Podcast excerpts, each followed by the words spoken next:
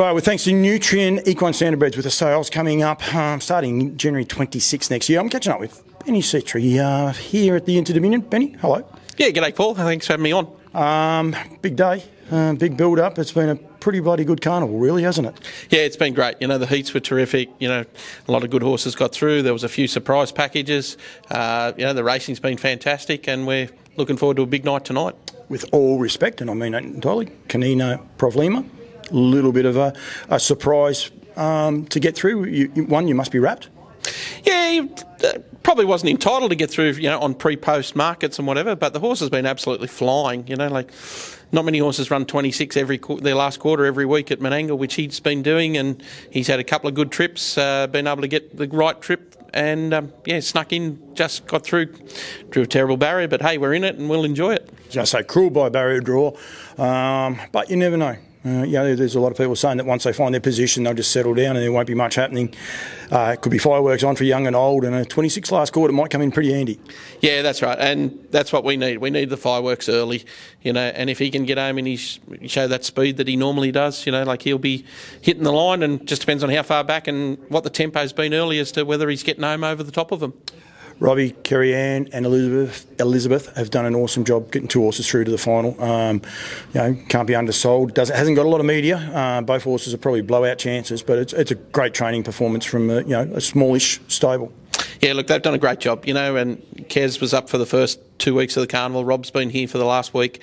They've done a terrific job looking after him, you know, full credit to them. Uh, they've kept the horses in perfect condition out there at Grant Dixon's, and yeah, as you said, they've done a they've done an amazing job to have two horses, and they had Funky Monkey in the series yep. as well. You know, and she went amiss, but that's you know horses, but no, they've done a terrific job. So full credit to them. Robbie asked me for the horse oh, probably 18 months ago, you know, and I sort of kept him back, kept him back, and then sent him to Robbie with the view of this in mind. And uh, yeah, it's a dream come true, you know. But can we win it? Probably not. But hey, we're going to have a lot of fun trying. You're better than a lot of people because you're actually in it. How many uh, runners have you had Inter Dominion over the journey? This is the second one. The other one was um, Aphorism, his full brother. And uh, the way the rankings went, he would have made it this year as well, except he broke down about three or four weeks ago. So, um, yeah, that would have been a buzz to have two in it and to be half brothers. What does it mean um, as a harness tragic, uh, you know, to have horses part of an Inter Dominion series? Yeah, this is the pinnacle. This is what we aim for. You know, this and the Miracle Mile, I suppose, and probably the Hunter Cup. You know, like we, they're the the three probably big name races that everyone wants to win. Uh, you know, this is the ultimate test of horse and trainer. You know, three runs in a week and then a week to the final.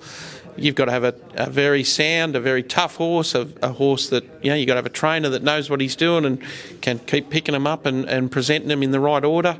Uh, yeah, look, you know, I guess this is a bit of a swan song in one regard for me because uh, with the sale of the farm and, and whatnot, uh, this probably probably be one of the last ones that I'll um, get to really enjoy this horse. So you know, fingers crossed he he goes on and does an amazing job.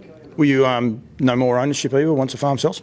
Oh no, I've still got some horses that I own now, um, and but you know if I'm not breeding them, you know I might just take a small share in one with someone. But you know if we're not uh, if we're not actively breeding, well, you know the, the, the ownership possibilities probably diminish. Um, so the Nutrien Equine sales, they start, as I said, January 26th, which is a Friday down at Hobart, um, and go right through to April 14. I am going to stick my neck out and say March the 10th, 9th, 10th anyway. You're not sure either, are you? No, it's about there though. Yeah, uh, second week in uh, Bardo's going to say seriously. Uh, I do know it's the 24th is um, Bathurst, that's for sure. So it's, it's, two weeks prior to that. So actually, it must be about the 12th. But anyway, it doesn't matter. Uh, you can look it up. I'll have the, th- the sign up over the top of it. You guys got a strong hand. You got some really nice bred horses on, on paper. Yeah, on paper we've got some really cracking sorts. Uh, you know, there's 22 for this year's sales. Um, you know, Kanena Provlima's got an Always B Miki brother. There's a Captain Treacherous filly, you know, but clearly the star for our horse, for our draft is um, Luxaturna's full brother. Yeah, and um, there's another one that's closely related too. There's one out of a half sister to her as well, I think, is it not? And it's called, or am I wrong? No, you're looking at me badly, or you're wrong. But um, uh, yeah, Luxaturna, the job that she did last year, brilliant. Yeah, amazing. You know, like to to have a filly, two year old filly, run 149. You know, to win. I think she won nine before she got um, nine in a row before she got beat. Uh, you know, she was amazing. It was a long year. It was a very long year for her. Um, you know, full credit to Ricky. Did a great job. You know, targeting the right races and whatnot. And um, yeah, she was brilliant. I just hope she comes back as good or better as a three year old and uh, pick up her winning ways with um, maybe an Oaks or something like that early in the piece would be wonderful. When do they start coming in? When do you bring your babies in, start prepping them? Yeah, look, we probably only bring them in for a six week campaign. You know, we've found over the years that that's more than enough. You know, some people go a bit longer, but we find that if we've done the homework in the paddock, fed them properly in the paddock, grown them out, we're really only putting the polish on them over the last six weeks. And by the time they get to the sales, you know, they've had enough of being locked in a box. They're only babies, and you know, they haven't um, they haven't had that long period of time locked up and whatever.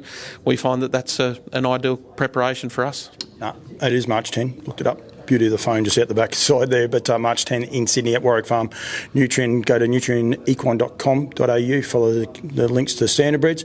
Brooklyn Lodge, your draft is already there online. If people want to start looking at them, because Christmas is going to be here, there are going to be people getting away. There's going to be potential new owners that might want to get out there and have a look. You're happy for them to get in touch with you off the once the catalogues come out, or also off the uh, the uh, live feed. You, are happy for people to give you a call and come out and inspect them?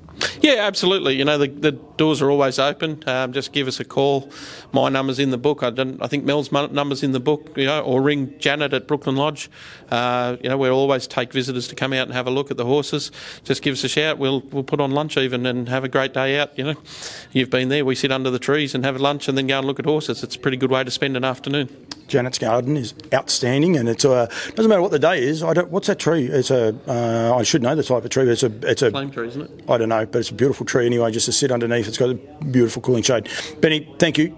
Good luck um, tonight. Um, great effort, great achievement uh, from the farm and individuals as well. But um, good luck for there. And please don't forget the Nutrien Equine sales. As I said, they start January 26 in uh, Hobart, which is a Friday, Good uh, Australia Day. Um, so it's a public holiday. Um, we'll be catching up with the team from from there very very shortly.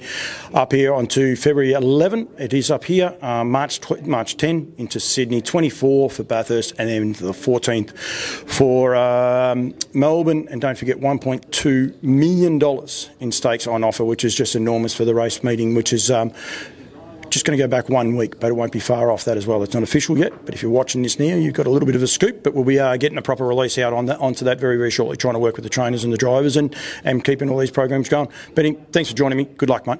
Yeah, thanks, Paul. And I encourage anyone that wants to get involved, get in touch with Nutrien, get in touch with the girls or, or Mark Barton, and uh, they'll facilitate you coming along to the sales and buying a horse. And pre register, and that's what the logo will be at the back. You can pre register now, get all your credit sorted out now. Don't leave it until the day before because nine times out of ten it won't happen. So get it all sorted now, and then um, should be all systems go. Good luck, Benny. Good luck tonight. Thanks, Paul.